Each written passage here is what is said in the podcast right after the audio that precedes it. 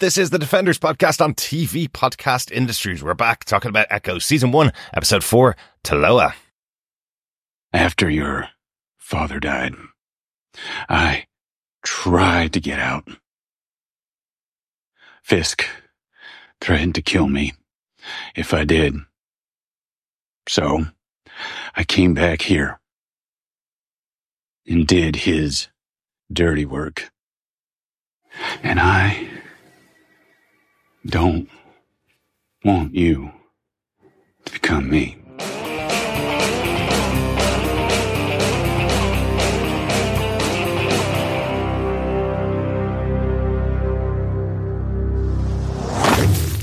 Welcome back, fellow Defenders, to the Defenders podcast on TV Podcast Industries. We're back talking about Echo Season 1, Episode 4, the penultimate episode, Taloa. I'm one of your hosts, Derek. Hello there, fellow defenders. I am one of your other hosts, John. And stop! It's hammer time. I'm Chris. Welcome back, Chris. Yeah. Thank you, thank you, thank you, thank you. I was struck like like a hammer in the night, or I should say, a fist father in the night. Ooh, Ooh, too soon. Yeah. Too soon. Oh, yeah. too soon. It's only been 30 years, I think, since, uh, Yeah, exactly. since that happened. Uh, but of course, yes, we're going to be talking spoiler filled uh, on this episode of Echo. And I guess spoiler filled on Daredevil Season 1. Yeah, In case you haven't seen that, that's basically um, the entire story behind Season 1. What happened to Wilson Fisk's father? And it's all, uh, all out on the table here in uh, this episode of Echo. Yeah, it was a nice little touchback, to be honest. Yeah. It was. It was. Different hammer, though. Oh, yes, it was. Yes. Continuity. The, Oh. the ball peen hammer in this episode. multiverse, multiverse. so the actors yeah. stay the same. The hammers change. That's it. That's the only thing different. Yeah. you can see, uh, you can see the watcher coming in, going, "What if the hammer that Wilson Fisk used was different?" Endless possibilities, infinite universes. Uh, great stuff. Yes, we are on to the penultimate episode of Echo on the on TV podcast industries. If you haven't subscribed to the podcast, there's loads and loads of other podcasts to listen to uh, from us over the last ten years. They're all available on our website at tvpodcastindustry.com. Pop it over there. Subscribe to whichever podcast uh, feed that you like, or even whichever podcast you like. There's one there just for the Defenders and all the Marvel stuff, and one for all of our movies, and one for Star Wars: The Bad Batch, which will be returning uh, later in February as well. Um, you can also send in feedback to us on any of the shows that we're covering by emailing us to feedback at tvpodcastindustries.com or popping on over to our Facebook group at facebook.com slash groups slash TV podcast industries. We have a spoiler post up there for every episode of every show uh, that we're covering. Uh, you can pop in your thoughts in there and chat with some of our other fellow defenders as well. Yes, so plenty of uh, listening for your ears, fellow defenders, and to get yourselves uh, maybe ready for Daredevil uh, and his return, Mhm. of course. Yes, uh, we have all three seasons of the Marvel Netflix Daredevil show, We do. uh, and of course, we, as always, love to get your feedback, thoughts, theories, observations, comments, you name it, uh, on all things to do with uh, the shows that we cover. Mm-hmm. But shall we get into our spoiler filled discussion? Derek, uh, what are some of the episode details here? Well, of course, Echo was created by David Mack and Joe Quesada. and The head writer for this show is Marion Dayre. This episode was written by Ken Kristensen and Josh Feldman, along with Chantelle M. Wells. And we mentioned Ken and Josh earlier on in the season as they wrote other episodes. Uh, Chantelle wrote an episode of the excellent se- series Yellow Jackets as well. Ah, very good. Yes. Really enjoyed that show. Yeah, that was good. Yeah, returning in 2025 because of the uh, because the writer strike has been delayed a bit, but uh, going to be away for a full year. But looking forward to, to the third season of Yellow Jackets. Yeah, absolutely. Going to be really, Really good. enjoyed that. Yeah, Um, still don't know what's going on with the spiritual stuff, but yes, Hmm. it's good. Yeah, we'll see that. That's the mystery, right? Um, this episode again was directed by Sydney Freeland, who directed the first two episodes as well. So uh, back again for the final two episodes. So yeah, really enjoyed having her as the overarching director for the series. Yeah, I agree on that. Definitely a particular style that she's kind of brought to it. Exactly, the majority of it. Yeah, yeah. And John, do you want to tell us what they gave us with your synopsis for Echo, episode four, Taloa? Sure.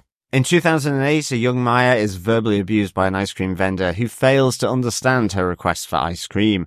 An enraged Fisk retaliates by brutally attacking the vendor. Although Maya witnesses this, she kicks the vendor as payback. Several years later, Maya is about to begin work for Fisk when he offers a final lesson. Only the two of them can trust one another.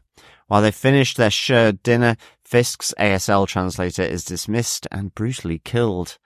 Back in Tamaha at Maya's family home, Fisk and his men surround Maya, but Fisk gives Maya an augmented reality contact lens so that they can communicate without an ASL interpreter.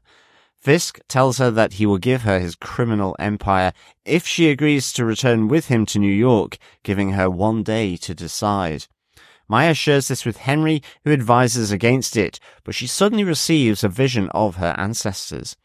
At the Choctaw Powwow Festival grounds, Chula receives the same vision.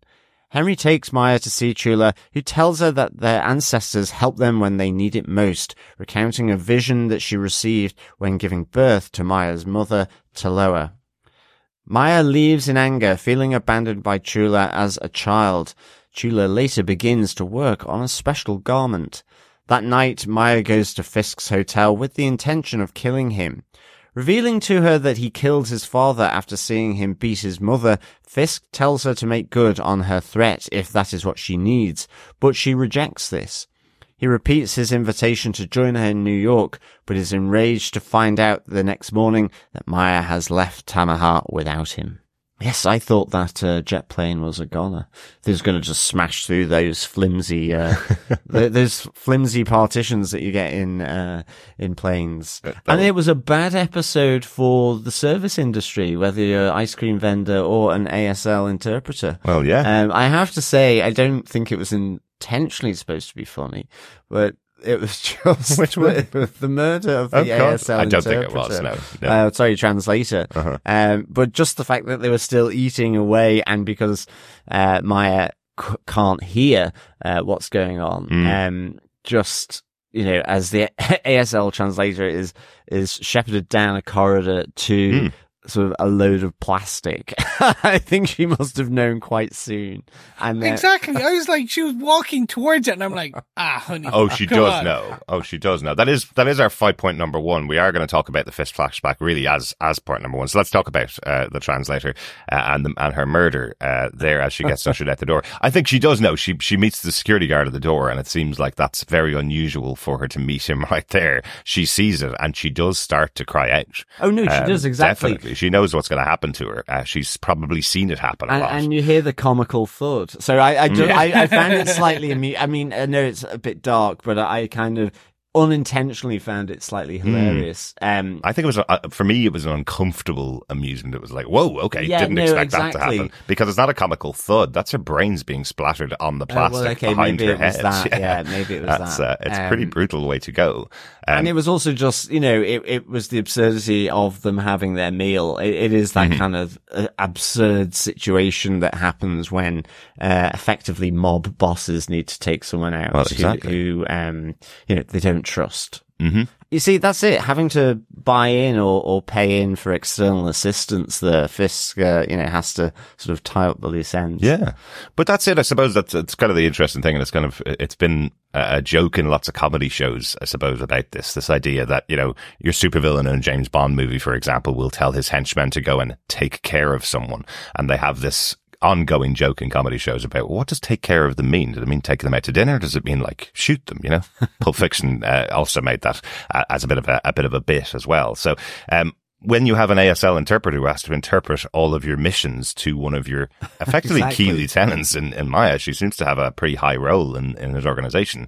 Um, they're finding out a lot of information about uh, your operation and everything that's going on, right? So, um, yeah, I think that's why Wilson had made this uh, made this choice to, to well, kill her. it. Yeah. And certainly because it was the conversation of, you know, his final lesson that we can only trust each other. I guess it sort Mm-hmm. of connects into that, but it's also, I guess the other final lesson is always take care of loose ends. Yes. Um, you know, so, um, and the other interesting thing here, because it was 2021, which you mentioned, Mm-hmm. is that obviously uh, Maya and Fisk were not uh, snapped out of existence. Mhm. Um, Yeah. they survived. Yeah. So he could have really cleaned up in New York, actually. I believe he did. It was always the thing that bugged me from the, the movies where all of a sudden, yes, I know half the population was snapped out of existence, but Mm-hmm. there was, you know, sort of shanty boatville round by the Statue of Liberty and so on. At least Fisk managed to keep, uh, you know, his, his head about him whilst everyone else was losing it Mhm. because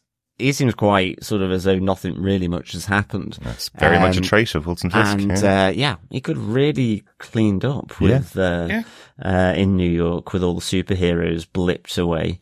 I am kind of surprised though. Uh, now I know uh, not everything has to really be connected, and, and Echo's sitting slightly outside. Yeah, exactly. Uh, uh, you know, it's sitting in its own little bubble, I suppose. But I am quite surprised that uh, Wilson Fisk wouldn't have made it onto Ronan's list. Um, Clint Barton took on the persona of Ronan and went around the world killing um, leaders of uh, of organized crime who were still alive after the blip because he lost his family. That was his mission. I'm kind of surprised that Wilson Fisk in New York as Kingpin wouldn't be quite high on that list uh, for Clint Barton, since he goes to New York quite often, right? Yeah, because he was remember because because Ronan did go to Fat Man Autos mm-hmm. and I obviously the whole thing that kicked off Echo Yep. the death of Maya's father um like so I'm assuming he was he was just working his way up Yeah. and if if it hadn't have slowed down and other things hadn't happened Yeah. he would have made his way there slowly Yeah, yeah. He was. So he was. Yeah, he probably was pretty high on the list, but didn't uh, didn't get to to finally take him out. it was a long list to be fair That's true. That's very true.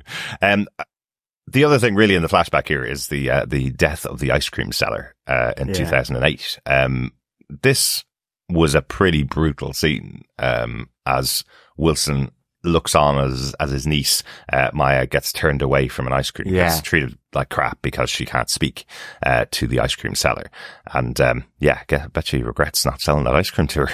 absolutely. Can you imagine if God, you didn't put uh, sprinkles on the ice cream or Mm. something like that? she wanted sprinkles. Maya wanted sprinkles. Yes, I can see it. Yeah, I mean, I th- yeah, it was brutal. Um, it felt very kingpin that Mm-hmm. he would do that. Um, certainly for someone that you know, because he doesn't have too many people um close to him.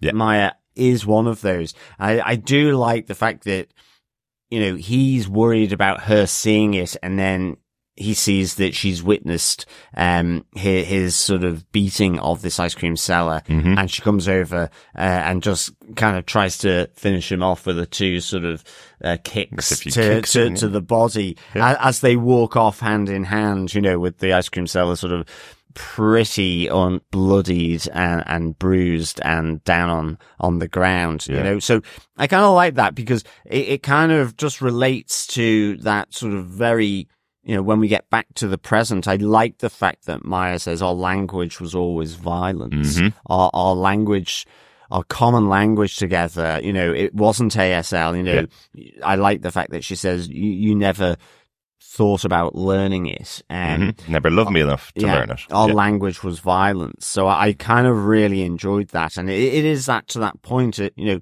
to what extent Maya, even though her father wanted something different, but, you know, taken in, mentored by Fisk, to what extent that embedded language of violence is with her, despite all the attempts, you know, yeah. of her immediate family um, back in Tamaha to try and maybe have some sort, sort of breakthrough to her in Mhm. some way. At this moment, it's mainly Henry, but do you know what I mean? And uh, and Bonnie would if she was given the opportunity. So Yes. I like how that kind of sort of frames or sort of provides that baseline of of where Maya is here. Mhm. Yeah. For the flashbacks as a whole, I look, I really enjoyed it. So the actual uh, watcher in me loves these scenes. Mhm. The the dry cleaner in me is like, why wouldn't he just take the jacket off? he knows he's going to punch the hell out of this guy. It's just like, and it, it would have just been a bit more like scary, where he just kind of like throws the guy on the ground, takes his jacket off, Mm. like shows his fu- full Fisk physique, and then beats the crap and then puts the jacket back on. That would be more. That, but again, it was just kind of like, why didn't you do that? There's an Um, in-universe reason, Chris. Oh, why? Do you remember his his suit is armored, so in case the guy Oh, pulls a knife on him or something like that, um, I do. it's it's his remember protection. His protection. Well, there is that. Yeah, it's the same Uh, guy, same yeah. guy that made the outfit for uh, for Daredevil, right? Seemingly, his That was it. eyeballs are armored as well. Yeah, it's a strange well, they're not. yes, kind of. Well, Uh, or has he now got a glass eye? Is that that is the question? hmm, we will find out. We will find out. I'm sure. I'm sure he will. I look. I, I, I enjoyed this. I enjoyed how they bring bring it all together. I enjoyed how they have tightened that connection further Mhm. Yeah, throughout these four episodes, but also particularly with this episode, how yes, they have shown how tied Maya is to Fisk hmm because the way it was built, say in kind of Hawkeye, was that she was a bit more of an enforcer for him. Yeah. Like she was like now we are seeing no no no like he cared for her as a daughter. Mhm. Very much so. Like he all you could argue this was Vanessa 2.0. Yeah. This was almost like another family member for him. It Yeah. was like his wife almost. It's his chosen Yeah, family. definitely. Yeah. Yeah. Yeah. It heightens that, and again, then heightens what we can only assume is going to be, uh, from the end of this episode, a confrontation Mhm. between them, and heightening it, the the the what's on the stakes and the emotions of that by giving us this flashback at the beginning to really hammer home. No, no, no, they're chosen family. Yes. Yes, I like your use of hammer home there, Chris. Thank you. Uh, nice. Uh, I, I do also like just speaking of dry cleaning. I do also like that the that what Wilson is trying to do is just get somebody else to deliver him a new jacket, uh, so that Maya doesn't find out that he's beating the crap out of the uh, ice cream seller. but he has he had blood everywhere else. Exactly. Exactly. He could have just said it was the it was the raspberry sauce. Oh, there you go. could be. It. That could be. it. Every time you punch an ice cream seller, it's just raspberry sauce that comes out. that's all. That's all it is. Good stuff. Uh, let's go on to five point number two. Uh, five point number two is uh, is Wilson Fisk at uh, Maya's home. Um, I've just titled this one ASL in AOR because I like uh, acronyms. So, um, so American Sign Language in augmented reality, uh, a new invention of Wilson Fisk. Because as Maya calls out, um, he's so lazy he won't learn ASL himself. yeah, I thought the actual this idea of uh, the contacts, Uh-huh. this augmented uh, reality, I thought it was really cool. The only thing that took me slightly out of it was how on earth he was able to put that contact lens in to, to Maya's eyeball Mhm. um, so effortlessly while she was struggling and Yeah. being held down by, you know, his, his, his, um, security. It's not like Um, an I was earpiece like- into someone's ear. It's like a contact lens into somebody else's eye. It's like he could have like completely missed and just poked her eye out or something. Uh, but Eye for an eye. Yeah, Like, exactly. oops. I thought that, I kind of thought that's what he was doing because it looked so forceful with like three of his men holding her down while he's pushing into her eyeball. You know, you Yeah. kind of think he's he's using that violence. Like I'm a I'm a I'm a glasses wearer. I went to Specsavers to get myself a pair of contact lenses, and they don't let you go until you've fitted them uh, in front of the in front of the person there. I went 15 times to get lessons to put in contact lenses and could never do it. I eventually gave up, and I think they were happy about it. They'd seen me so often in there. if Derek was Oh. a baby now, would he be able to learn to walk? No, we absolutely just not. don't know. It is hilarious. Yeah. Um, That's terrible. but it is. It, it, it's you know putting your finger so close to your Mhm. eyeball is so weird. I mean, so you know, hats off to Fisk. Bulky, seemingly unagile, Yeah. but he's as fleet-footed, as as swift-handed as a pickpocketer. You know, he, he's Oh. got skills there to be able to chuck that um, contact lens into Maya's eyeball Mhm. uh, so deftly. Absolutely. You know, Absolutely. But it is for me really cool Yeah. because for me it's that's giving her now a cool piece of tech for the future of Ekin. Mm. Yeah. that is So She true. doesn't. Yeah. She doesn't like now. She has this contact lens so that she doesn't. She can still hear then and fully understand people going Yeah. forward. And That's what it seems like, yeah. Exactly. And ASL translators throughout the world can breathe a huge sigh of relief that Yeah, they, like- they won't need Yeah. to be um, sort of hired in by Fisk. Yeah. And, you know, they can sleep well at night. Yeah. The highest mortality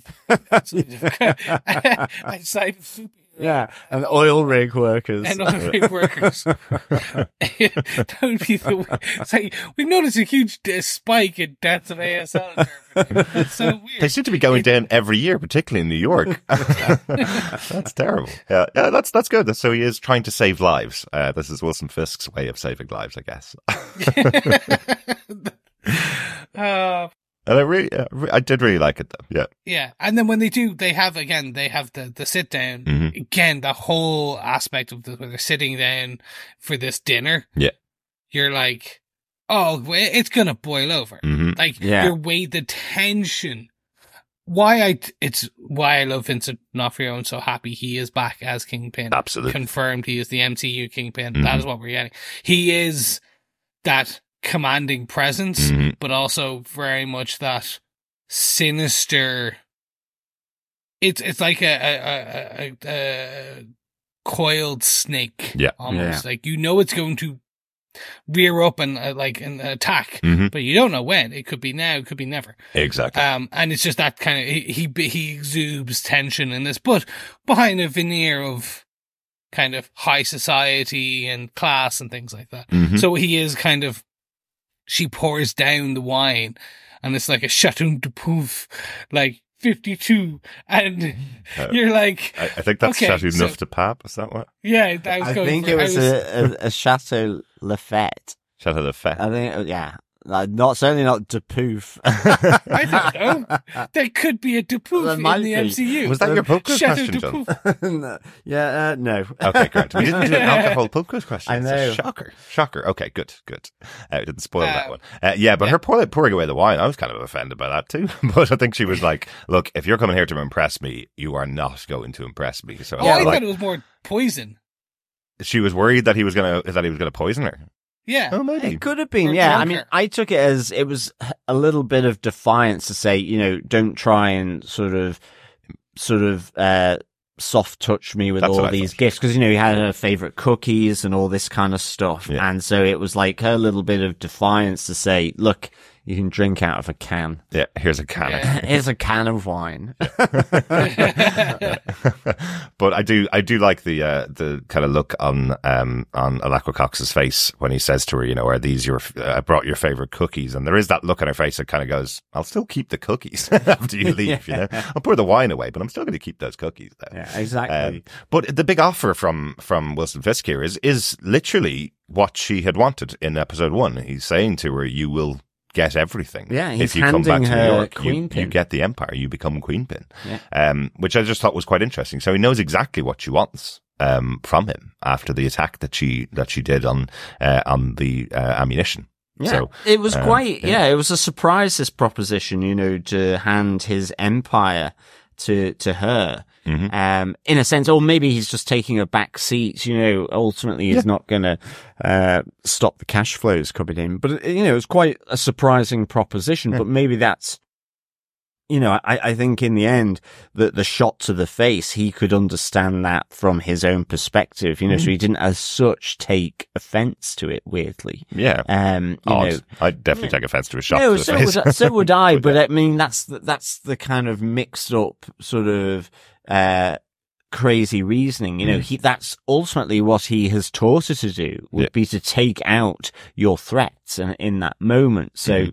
he was her threat. Absolutely. He knows what he did, Mhm. although he does. You know, again, that's still. Her working assumption, he hasn't admitted to killing her father. That's true. Um, Yeah. so in that wider sense, it could still have been a play by, um, Ronan, by Hawkeye, Mhm. Yeah, Yeah. you know, and maybe that's where her doubt is still. Mhm. Was she used and manipulated by Hawkeye? yeah, maybe.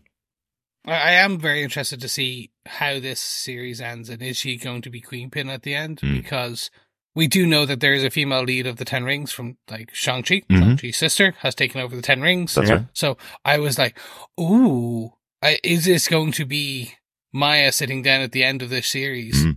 Like on the throne of Kingpin's empire? Mhm. And maybe born again is like Kingpin having to be born again and rebuild his empire, blah, blah, blah, blah, blah. Right. But in the meantime, is it going to be like, I mean, we are getting a Ten Rings series apparently. No, Um, that, that was, that's in the works, right. um, or a film. But I think it's a series. It's some special presentation. I think it was it, it just at the end of Shang Chi. It said the Ten Rings will return, wasn't it? So Yeah. um, so we will see the Ten Rings again, but I don't know whether anything's on the schedule right now, which has moved It was on the so many times. Yeah, Uh, we- it was in yeah. the schedule. I remember seeing a Ten Rings feature, uh, not a film, but it was like a presentation, i.e., Okay. like a one of the the the, the Disney Plus type shows. But I was like, oh, cool! They're gonna to kind of put them up against each other, um, and I think it, it it's an interesting proposition. Mm. Like uh, obviously, towards the end of the, this episode, we, that is not the case, Yeah. probably. Yeah. But uh, I think it would be something interesting to see. Yeah, it would be interesting, and the and the fact again that he is offering exactly what you wanted was was Yeah. quite an interesting point on this. Uh, on on fight point number three, so he gives her a date to decide, and she goes off and discusses it with Henry, who's said he's now working directly with her, as we saw at the end of episode Yeah. three. So uh, she goes off and, and discusses it with him, and this is where she has her vision um, again of. Uh, of her ancestors. Uh, this time seems much more powerful. It's, it seems like a massive warning from the ancestors. Do not go and join Fisk and lose yourself again, almost, is what it seemed like. Yeah, and I mean that echoes through as well from from Henry, even in the present. So I kind of like this how even those people not connected, um, you know, to through this ancestral line that that Chula has and so on, and their family are effectively saying the same thing. Um, and I I think this this whole like shared vision uh, between uh, Maya and Chula was, was really, really good because it's the driving force that brings them together. So it's kind of, you know, the, the spirits or uh, the ancestors, that power, uh, sort of working in mysterious ways to actually bring, um, you know, grandmother, granddaughter together for Yeah. the first time. And I just loved how just really tense this was at that sort of emotional level, you know, um, in the sense of you have Chula effectively explaining to, to, to Maya, um, about her ancestors of Chafa, Lowak and Tuklo and the ability, uh, to know when they are needed and this echoing of generations uh, reaching out um, when when they're needed most by people in the present. But it's also then just the the flip side of that of in a sense, almost feeling like this ancestral link is broken uh, through this um, abandonment that Chula did of Maya because of her father. You know, I, as Maya says, I was a child, you disowned me. Me, you chose yourself. So it almost goes against the teachings that uh, Chula ha- has has said. It does, Um, yeah. You know, And I- and I like this I because- really enjoyed it. Yeah, because it, it it's just good writing, isn't it? It's Yeah. someone that's Yeah. telling you this is how you should live your life, and then you kind of reflect the mirror back at them, and you go, "But hang on a second, you left me behind. You're the one that chose not to come and visit me because of my father. Had nothing to do with with uh, with Maya and what she was uh, she was all about. It had everything to do with William. Um, she had the opportunity, Chula, over the years to reach out to Maya and never did that, uh, blaming her for what her father did. Yeah, absolutely. And I have to say, uh, Tantoo Cardinal, I just love her face. I think the expressions just, in any sense, how she was signing and mouthing to, uh, to, to Maya, but also, you know, that emotion when Maya has left angry at Chula for abandoning her, um, you know, and she's there at the seamstress's mannequin. Um, I just thought that was really a great kind of sort of ending to that scene where, Yeah. you know, she realizes what she's done because of her father and, you know, that abandonment, um, in a sense. So I thought that was really, really, uh, kind of good. And I, as I say, I think Tantoo Cardinal just so, so good in this scene. Yeah, well, both, really they both are, but I mean, um, I don't know, it's something about, you know, the lines on the face. Mm-hmm. It's just the expressiveness of it. Without a doubt. Um, and I think in particular, uh, where she kind of breaks down at her sort of mannequin, where she does Yeah. her seaming Mhm. a- a- and so on. Is it seeming? Tailoring, I Tell- guess. Maybe something like that. Seem, Seamstress. seamstressing. Beating. Seamstressing Yeah. Yeah. for the for the band. I, I know, I know, Chris, you'd mentioned earlier on in the season, at the start of the season, that we've never really watched that many shows that are, that feature characters using ASL all the time in, in different situations. And this is a, a true representation of that in, in the show where you have two characters using ASL in a really dramatic scene. And it's a Yes. really weighty scene and really important scene. Um, Chula is supposed to have taken on board what, uh, Skully had said to her in the last episode about listening, not not just speaking, not telling someone what you want them to do. And it doesn't seem like at the beginning of this scene, at least, that Chula's taken that on board. Maya comes to her for help and she tells her the story of her ancestors. She tells her the story of how, uh, of how her mother, um, was born. But it's only when she gets to the end of that and tells Maya who she should be. And then Maya does react. Maya does uh, come back to her and tell her, you know, I felt lost, I felt abandoned. Those were Yeah. your choices. And then she listens to the advice. She listens to what Skully had said to her, and she hears it. Yes. You can tell from uh, from the reaction she has of the mannequin, as you as you say, John. So um, it's a very weighty scene to only be told through ASL subtitles and the faces of both actors uh, in Yeah. in the parts. I, I love Alaqua Cox in this because of the emotions that she can deliver. Mm-hmm. And you can also see when she is, it's almost her version of shouting, which is when she is delivering the lines. hmm She is signing, Yeah. but then also almost mouthing and kind of breath. It's a breathly, a breathly shouting is the way I kind of describe yeah, it. yeah, Yeah. yeah. You can hear her s- almost punctuate certain words. hmm No, they're not fully formed sentences. It's just certain words are kind of breathed out. Exactly. And it's her version of screaming and shouting. Yeah.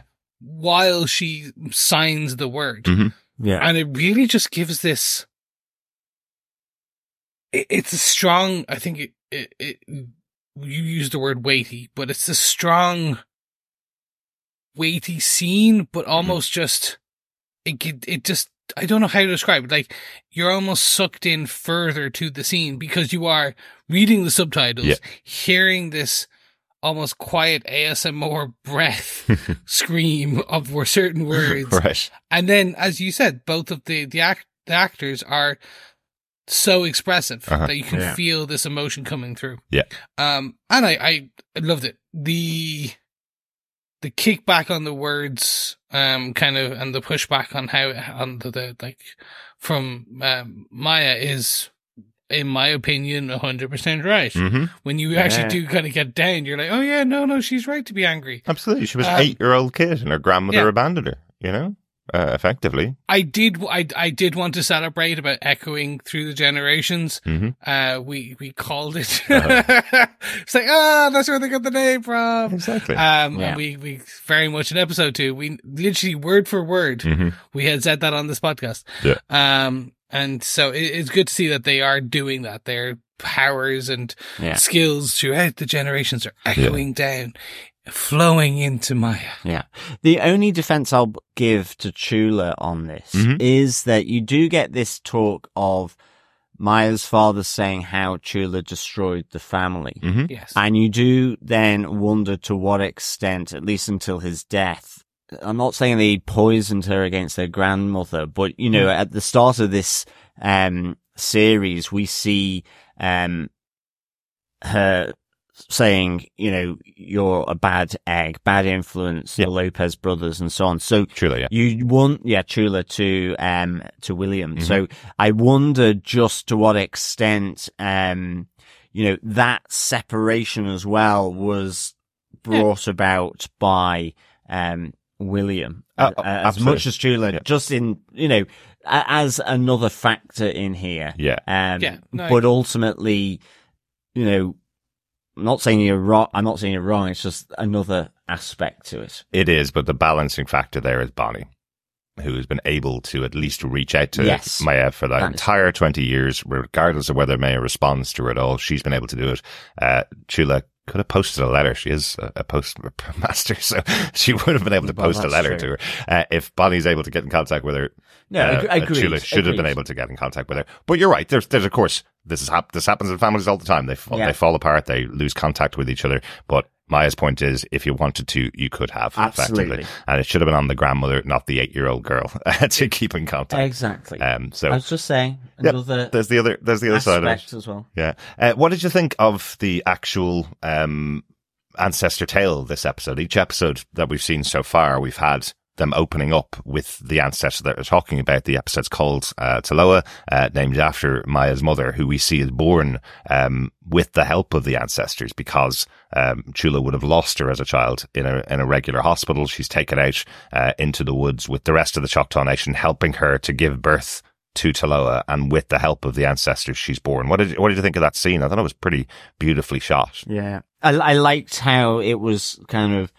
you know, it was almost like that reconnect with nature. And I loved Hmm. how when, um, uh, Chula, um, is is looking sideways into the forest and it becomes the cave. Yes. I kind of like that kind of connection there. Yeah. But yeah, I mean, it is different because actually I don't think it's fully realized this, this ancestral element yet. I mean, at the moment we just know that, you know, what Maya is seeing is what Chula saw on the night of, uh, Taloa's birth, you Mhm. know? So we don't have that opening ancestral flashback like we've had in the others. We Yeah. do get that flashback, uh, of Fisk and Maya. So I, I think there's still, we still need to understand Taloa here, Mhm. um, as well, you know? Yeah. Um, for me, I think the way you said it, it was beautifully shot. Mhm. I feel it, it, it's a bit of a tough one because I'm I don't fully. I, I suppose they they they culminated in a way that I'm like okay it makes sense. Mhm. It, it's in you know, the the the person's time or the, the the the ultimate time of need, and I suppose because Taloa was dying, and so was the the child.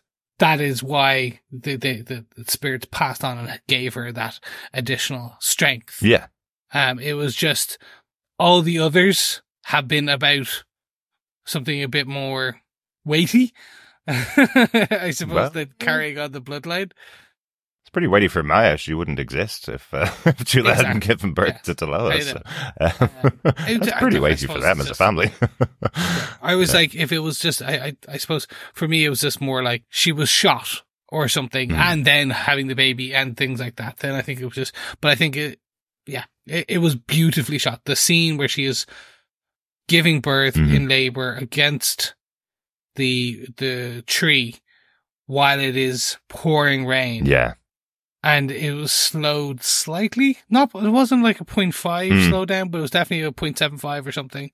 Like it was just taken down like just slightly so you could see this other actress portraying Chula uh, like in kind of agony and then the, Yeah. the, what would you would assume then is the kind of the ecstasy of the painkiller almost kicking in. Maybe. That's like, ah, there's the special help from my Uh, ancestors. From the ancestors, yeah, exactly, exactly. I, I, I, what I also kind of like about it though is that you would think this would be the the story of the birth of Maya. That would be the traditional way to do this story. That it was Taloa that was having problems giving birth to Maya, and Maya was born under the the help of the ancestors, and that's why she's so special. But it's not that. Yes. It's that it's Chula getting the guidance through the ancestors, giving birth to Taloa. Um, I, I just thought that was interesting that it wasn't Yeah. it wasn't the you were born in these amazing circumstances and now you're a Jedi master. You know, it's not that story. It's that this this is what happened to me when I was young. This is how I channeled the ancestors, and because of that, your mother was born. Yeah. I thought that was really interesting. So really, the ancestor here that got the powers is Chula, despite the name of the episode being Taloa. Yeah, no, I, I think it makes sense. It- No, like that- you said, yeah. it, the continuation of the bloodline, Yeah. Mhm. and it's an interesting choice. Yeah. Like I said, like again, it's just like giving that. Now it does. I'm interested to see because the next episode is going to be Maya. It's called Yeah, Maya. Like yeah. that is it's called That- Maya. yeah. It is the the next. So will they? Maybe they will show that there was another issue, and the culmination is this child of. Can you imagine if they did it again? If they said, uh, if they had Taloa uh, unable to give birth to Maya, so she has to go out and have the ancestors get, help Well, her give birth, and it yeah. turns out the ancestors only just help members of their family give birth to the next Well, that's generation. it. and that's But it. that's why I was don't saying think it's going to how be that. this episode was odd because it is entitled Taloa, yet Yeah. at this moment in time, we see the ancestors coming to Ch- Chula, and Mm-hmm. we don't know. We haven't yet seen what Taloa brings. It's not really in this episode. Exactly. So I'm expecting it relates to then how Maya is. Yeah, I, I think they've they've kind of changed the reasoning behind Yeah. the name of the episode because Exactly. Taloa is the most important person in this episode. She's the reason why Maya is on the revenge street. She is. It's the reason why Maya moved to New York. It's also the reason why Chula has separated from Maya and broken the family apart. It's all to do with Taloa. That's why Yeah. the name the episode is named that because it is about that most important character in all of their lives. So uh, rather than it being just the ancestor story, but I just thought it was an interesting choice to Yeah. talk about uh, Chula. Um, great stuff. There was just a, a, a little moment there uh, at the end, uh, as John mentioned, with uh, with Chula looking at the uh, mannequin. Um, with something on it and, you know, making, making some kind of choice. I wonder, will this be, uh, Maya's, uh, superhero uniform or superhero Yeah, outfit that, uh, that she's looking at? Uh, does she have her own, um, seamstress at home going to make up, uh, Maya's outfit? Could be. Yeah. I, I'm gonna I'm gonna say like unfortunately it was ruined by pop. um literally before the show even came out because it was delayed they showed imageries of one of the say New York Comic Con Right. last year or something one of a a show one of the major kind of shows it was Funko Pop and it was they they they showed Fisk and Maya. And Maya was in that garb. Well, now I know what is that garb. And uh, Fisk was in his white, but with something on his eye. Mm. And you're like, oh, now, now that I've seen it in live action, I'm like, okay, now, like, I, I'm understanding. Cause it was just Maya. And I was like, the whole time I was like, wait, is this going to be a flashback? Is her, Mm. her in a guard, her in her superhero uniform in a flashback or when she was a child or something. Now, yes, I am pretty much assuming that is her ceremonial armor Mm. that will get imbued by magic that can suddenly deflect bullets. Le- leather can stop bullets type of thing. Maybe. Uh, she's fast enough. Uh, she can get away with them. But I hope it matches up with her, her brand new leg. Uh, Yeah. that she got last week. Yeah, they're, they're just slowly. It's it is very much like Daredevil season one. They're just getting bits of the armor over time Exactly. until the end, and she'll then we'll see her at the end of the series sitting on top of a building Uh-huh. in her full uniform. I love it. It's a, that's another callback to Netflix Daredevil. Um, Yeah, by this exactly. show, yeah, she doesn't get her full outfit until the end of the series, the last episode of the series. so on to fight point number four. Is it hammer time? Um, Maya does come back uh, to Fisk the following day to make her decision uh, on what she's going to do.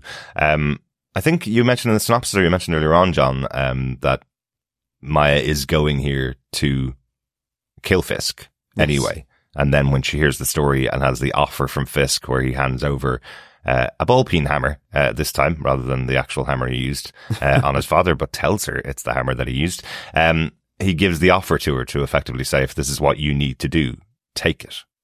Um, Yeah, I mean, he yeah. says, you know, the hammer, I killed him to be free. Mm. Um, you know, free yourself, free me, Mm. effectively, uh, with, with the hammer. I mean, so I think Maya does go there to kill Kingpin, um, you know, but I think she's massively conflicted and that's what you get here. You know, she's just literally come from a fight with her grandmother. Mhm. Um, she, she is estranged still from Bonnie and keeps everyone else at a distance Mhm. uh, unless, you know, she's effectively needing them. And the only person possibly that she is, um, closer to is Henry. And that's because he's willing to be, um, her backup for being Queen Pin, effectively a criminal. So, I mean, you know, I think she's the, it's the battle here, um, and the confliction that she's got from, um, her family, but also how that relates to Kingpin in that he became her family. He was her uncle, you Yeah. know, that's how he describes her. You know, he says we only had each other. He, you know, reminds her Yeah. of that lesson that he loved her even. Mhm. Um, and so I think there is that. Yes, she wants to kill him to be queen pin. She's aware now of this new offer. And I guess with everything, she decides against it. Mhm. But I mean, I think the intention was to, to go there to kill him. I mean, Yeah. the gun's out. She's going in, you know, literally the step below guns blazing. Yeah. Um, in order to do it, Yeah. but is turned around because she's in such a state of conflict around her personal relationships, really. yeah. Like, I guess they're, the they're messy is what I mean. you yeah, know? I guess the step is a, a step below is uh, safety on. Would that be? I guess so. Goes yeah. in guns, safety on. Yeah. Um, and Yeah. so I kind of, I like, I liked all this, you know? Yeah, I, I like the overall symbolism of it. Mhm. Um, I think it's it's for the three of us. and for any of the watchers of the original Netflix Daredevil, it has way more weight and symbolism. Yep. Yeah. I think it is somewhat lost or less effective. I- I'm being very kind of on those who haven't watched that episode Yeah. or those th- Netflix. My my wife was a bit like, hmm, okay, that's a bit weird. I don't get the. She didn't fully understand Yeah. what was going, like why it was so important, and it was just like, oh, he's just showing a murder weapon. Um, But he does say that he killed his father. Um, so He does. would you not pick up from that that he's telling a woman that he's calling his niece that he's already killed a family member to release himself, and now giving her the opportunity to kill her family member if she needs that to release himself. yeah. himself. Like just I, I know it's massively more weighty if you've watched the Yeah. seven That's episodes it, it yes. took to re- to reveal that in Daredevil season one, but Yeah. I think just the simplicity that's there, where he's saying to her, I had to do this. I understand if you have to do this. He's almost freeing her from the blame that he should have for her for shooting him in the head uh, and saying to her, if you still feel this is what's necessary, I'm telling you I did it before. I had to do it. And I'm telling you, you have the right to do it. Yeah. I Uh, mean, I, and I, I think it's also, it's, you know, it, it goes back to, um, episode one where he is empathizing with, uh, Maya around, you know, that his father died. It, it's in this moment that she realizes that, you know, um, Mm. he turned himself, I I think she, she says, you know, you turned a monster into a hero, i.e. you were the monster that killed your father, even though your father was also a monster, Mhm. um, but made it appear as though it was the same situation as with my father, that Exactly. someone else killed him Yeah. and you had to deal with it and, and build yourself up uh, into something that she's then looked up to Yeah. um, and, and felt that's, you know, a, a big point of trust with her. So it, it, it, it's that revelation here, at least for, for Maya, is the understanding that he killed his father. And you see that surprise on her. Mhm. Um, and then you see him t- talking about, you know, free yourself. You know, if you're going to kill me, kill me with this hammer. You know, it's kind Yeah. of poetic in that sense. Um, Yeah. and so I kind of really like that. I mean, the only thing I would say is with how indestructible Kingpin is, if he went, if, if Maya went full force with the hammer, it would just ping off him. Uh, possibly. I Yeah, mean, yeah. It, it seems like he's had that sort of um, armor fabric woven into his skin. Mm. Like, oh, just skull now. yeah, exactly. yeah. You know, he's pretty indestructible. But I mean, that's his character as well. You know, he's Yeah. got that almost a, a superhero type strength to him. yeah. Um, you know, uh, to, or can be depending on the interpretation. So Exactly. Co- um, comic books certainly it, it is Kingpin's indestructible because he's massive, but um, but he doesn't have any specific power. But again, it's one of those ones he always comes back. So you know we we see it here with uh with this show where he's been shot at pretty close range through the eye, and here he is alive. Yeah. Uh, and asking Maya to hit him in the head with the hammer. So Uh, I think that's that element is there, but I, I would, in terms of this story, but you know, I think Chris is right. The the the, the weightiness to this, um, as such, um, you know, and I mean, it doesn't necessarily have to be there, but there is a lot more to it Yeah, from exactly. that Daredevil season one for Yeah. sure. I think it works for, for both audiences, but it's it's a shame uh, that that Kel didn't pick didn't wasn't able to pick it up from what was on on screen here uh, between the two characters because I think that's it. You know, if you if you haven't seen it, hopefully it spurs you on to see it, and apparently the numbers are saying it absolutely is spurring people on to watch Daredevil uh, season one to three again. So um so hopefully it spurs uh, people on to to get that extra uh, kind of jump from uh, from watching uh, that that that those seasons of Daredevil. But I think there's enough here between these two characters after the episodes we've spent with them um, to see what he's offering here. Uh, but it does kind of lead on to the final point. I did split these points out a little, stretch them a little further than I normally do uh, to get to get a fifth point. But the fifth point really is that Maya doesn't take up his offer. She walks away from him and then leaves Tamaha um, Yes. without him. So uh, Fisk thinking he's done enough to uh, get Maya to come back to New York um, with him, sitting on his uh, on his little Learjet, um, waiting for her to arrive, and uh, she doesn't arrive. Um, he gets a call in from his uh, from his men saying they followed her and she's left Tamaha and, uh, not going to be coming to the plane. Yeah. But I'd say they followed her, then they lost her. Yes. And I'm like, wait, they lost her on a main road on her bike. Mm-hmm. it's like, how badly are they? Like, he needs some new goons. He really does. Just how Like, good she is, Chris, rather than how bad they are. we- don't, we don't know, we don't know what happened. She just kept going straight on this Yeah. motorway. that you could see for miles. uh, yeah, and we just at a certain point she just disappeared. You mean she wasn't just further down the motorway? Maybe it's like the Simpsons one where they uh, where they just turned off the lights on her on her motorbike and they're like, "Oh my god, a disappearing motorbike." Maybe it was that. But yeah, she's made her choice now. She's made her choice to uh, to leave and not go back to New York, and also leave Tamaha, which I thought was interesting. So, um, leaving the family behind, effectively, that she's just found. Yeah, No, she's I- going solo. Yeah, she's a single echo. Yes, That's a good one. Yes. Thank you, thank you, thank you. I take that. She's not an echo, echo, echo, echo. But she's Um, her own echo chamber.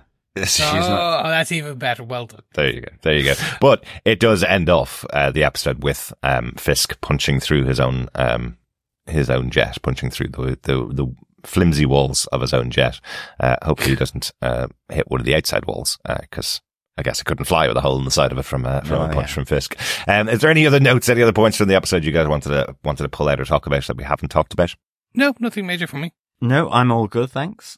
I just had two quick things uh, to bring up. One was about the music uh, in the episode. I really liked the use of uh, "Let's Go Down," um, a song that I remember really well from my brother. Where art thou? Uh, I thought it was used really well uh, yeah, in yeah. the episode here as, as Maya's uh, going through the going through uh, Tamaha.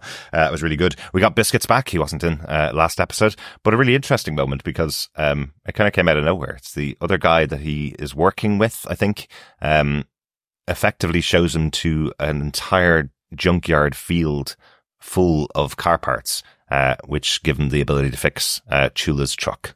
Yeah. Um, so- Anything that the sun touches. yeah, I thought it was. I thought it was really nice. I like But that. And why I'm, didn't you I'm do sure that there's a last time? reference to something else and I can't quite remember it. The Lion King. It is the Lion King. It's yes, Lion exactly. King. Very That's good. It. Yeah. Very good.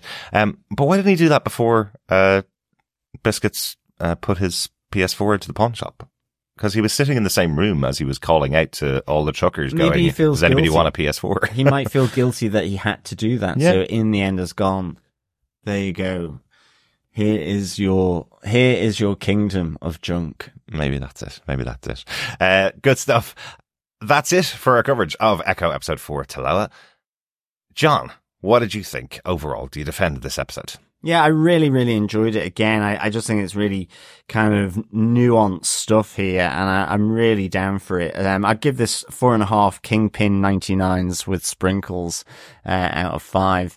Um, I just really liked sort of, um, it, in a sense, it's just the messiness of Maya's life. And this is where it all comes up, whether it is, you know, that mess with Henry Mhm. or with Chula, um, with Kingpin now, you know, the one thing where the bedrock, um, the person that actually, um, who seemingly didn't abandon her, Mhm. um, that's all up in the air now. That has questions over it uh, because of Hawkeye and m- remains so.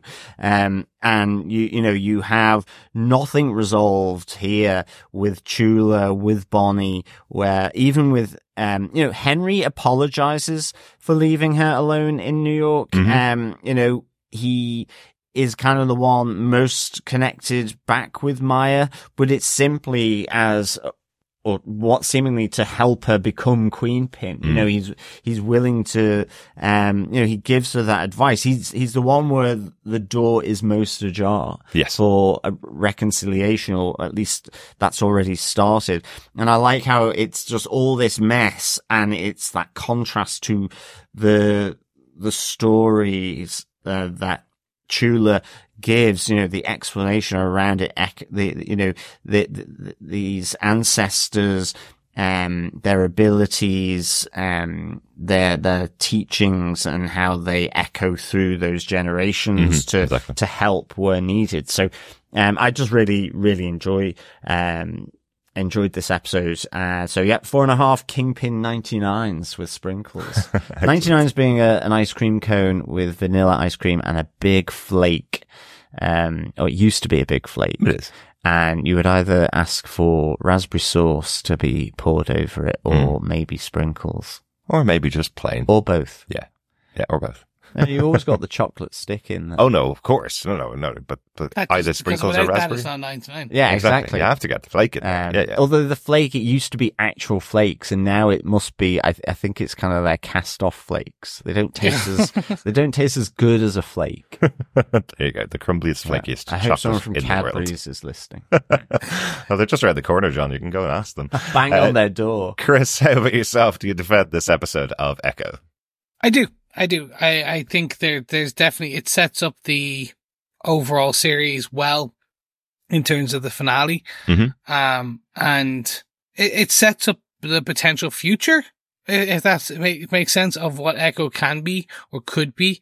Um but at the same point does also kind of yeah, it, it, feels rushed in places. Oh, Like, I- okay. again, it just for me, it, it just I think these episodes range from the kind of 50 minuters down to like these 30 minuters. Um, and just for me, it's, it's this weird, I was like, I could have done with like another five or two. Like, actually, I do you know what it actually is. I think very much the scene with Chula and Maya, for Mhm. me, that like, I just could have like an extra five minutes on that. Just like, Yeah. Right. really diving deep into them, the history of the echoing through time, that type of thing. Really just giving that really its moment to breathe. It just felt sandwiched between these very kind of weighty t- points, uh, kind of other scenes as well. So it just moved very quickly. Um, but overall, I really, really enjoyed it and I defend it. What about yourself, Derek? Do you defend this episode of Echo? I absolutely defend this episode. Yeah, I really enjoyed it. I think that they're doing something really different here with Echo. Um, and it's really part of her character. They have to have face to face scenes with Maya Lopez and her family or Kingpin in, in this case. So having to have that means that they have to do something different to all the other Marvel shows, all the other superhero shows that are out there. It means she has to be present in the room talking to her grandmother and have that face to face reaction. It means Kingpin has to make an offer to her and she has to come back and discuss what's going on with Kingpin. Um, those kind of things are really good because traditionally in a superhero show, what happens? You meet your bad guy. He beats her. She gets extra powers, comes back and beats him, and that's it. That's that's your story for every single superhero show. Whereas here, she has the conversations. They have the weight and meaning behind them of their connections. And in terms of her family, you have the weight and connections of the ancestors and what they're bringing to Maya, how the family connections have built out over generations. You know, those stories, how they're told here in Echo makes this interesting and different uh, as a show, and I'm really enjoying uh, how it's being presented. I think the cast are fantastic. I really, really Yeah. think they're they're got all on their A game um, when they're all when they're all together. And that scene, yeah, w- once again, that scene with Chula and uh, and Maya was probably the best in the episode because you had them explaining the history to each other of what you know what should be happening from Chula's point of view and what really did happen from Maya's point of view. I thought that was uh, really well played. So like it Good stuff. like it. I think we need to go and grab a bottle of wine and not pour it down the sink, John. and most definitely, yes, fellow quizzers, fellow defenders, welcome to the North American Bar Quiz. Um, it You change it every week. I can't change the name every week. It's just our bar quiz. We are on to question four for this series. So here we go. What day of the week do Kingpin and Maya have their Sunday dinner while in Tamaha? Excellent, excellent, good, good one. I like that. Um, so we didn't talk about, we didn't have the wine question, No. but we do have it about the Sunday dinner in Tamaha. Good stuff. That's the fourth question of five for our Echo Bar Quiz. Uh, all you need to do is put together all the answers, email us into feedback at tvpodcastindustries.com at the end of the series, and we will be giving away some Echo goodies uh, to the winner of the Bar Quiz. John, do you want to give the question one more time? Sure. What day of the week do Kingpin and Maya have their Sunday dinner in Tamaha? Remember, only six options for you. Absolutely. so not Sunday. Ooh, there's another hint, John. Spoiler. I like it. Uh, good stuff. Let's see what our fellow defenders had to say. Uh, first up, we got an email in from Coffee and Vodka who says, Greetings, fellow daddy dissing defenders. A deep one this was. A choice between two offers she can't refuse. The self-discovery in between and her seemingly denying both he'd have had me at cookies. I wonder how much of this was inspired by the Buffy mythos, one woman a generation to take up the mantle of hero. Finally, it was great to see Willie for a full episode. Four dinners with Andre, the giant, Echo explanations, and hammer times out of five. Peace and take care. Coffee and vodka. Great stuff. Yeah, it really was good to see Wilson Fisk in for an entire episode. You know, we, we mentioned at the end of, uh, at the end of episode three, um, Wilson Fisk coming in silently, not saying anything just for that Yeah. little moment at the end. Obviously, the first episode we just saw him waking back up or still being alive from the uh, from the bullet wound. Um, but here, this is absolutely an episode with Vincent D'Onofrio front and center, right? Yeah, definitely. Um, and it is. It's great having him uh, in. You know that Vincent D'Onofrio really superb here Mhm. again. Um, it's a character just made for him. Um, I think, and uh, yeah, I love, as you say, uh, coffee and vodka. You know, I think this episode is a real deep one with the choices, the conflict that occur in terms of you know how ultimately um, Maya sort of takes on both those offers. Really. Mhm. Absolutely. Absolutely. Excellent. Yeah, and I like the idea that it's similar to the Buffy mythos, the, the one slayer generation. Um, Yeah. So this idea that Maya could be the generational power, uh, in this current generation. I like that. Yeah, excellent Yeah. stuff. Thanks, Coffee and Vodka. Yep, thanks, Coffee and Vodka. Over on Facebook, we have some feedback from Patrick Lemke, who had this to say. Strange how they used a different hammer than the one Fisk used in the Daredevil show flashbacks, since the back of the hammers don't match. I guess he didn't hold on to that one after all those decades and just got a new one to set an example so that he could give it to Maya. Continuity error or subtle context, you be the judge. I, I like it. I'm going not even continuity error or a subtle context, I'm going multiverse. I love that he like uh, uh, for Patrick's explanation. All that has to happen is he just goes down to a local hardware store and picks up a different hammer. For ours, there has to be a new multiverse created. Well, it's even keeping it in a lined box. Mm, yeah, But technically, if it's a murder weapon, there'll be some part of the DNA still on there these days that could be extracted and li- link him to his father's murder. I was just trying to remember back because we, uh, you know, we did say we've been watching season one of Daredevil, but I was just trying to remember back as to whether he he did keep um the murder weapon because I know they disposed of the body in the Hudson, right? That was the whole thing. They cut the body up, and over weeks, um, the body was was dropped into the Hudson. Uh, but I thought along with the murder weapon, I don't remember the murder weapon. It might have come back in in season two or season three, uh, but I don't remember him keeping it. So, um, did he have it in pride of place in his office uh, throughout all of these years, or did he just buy a hammer to represent the hammer that he killed his father?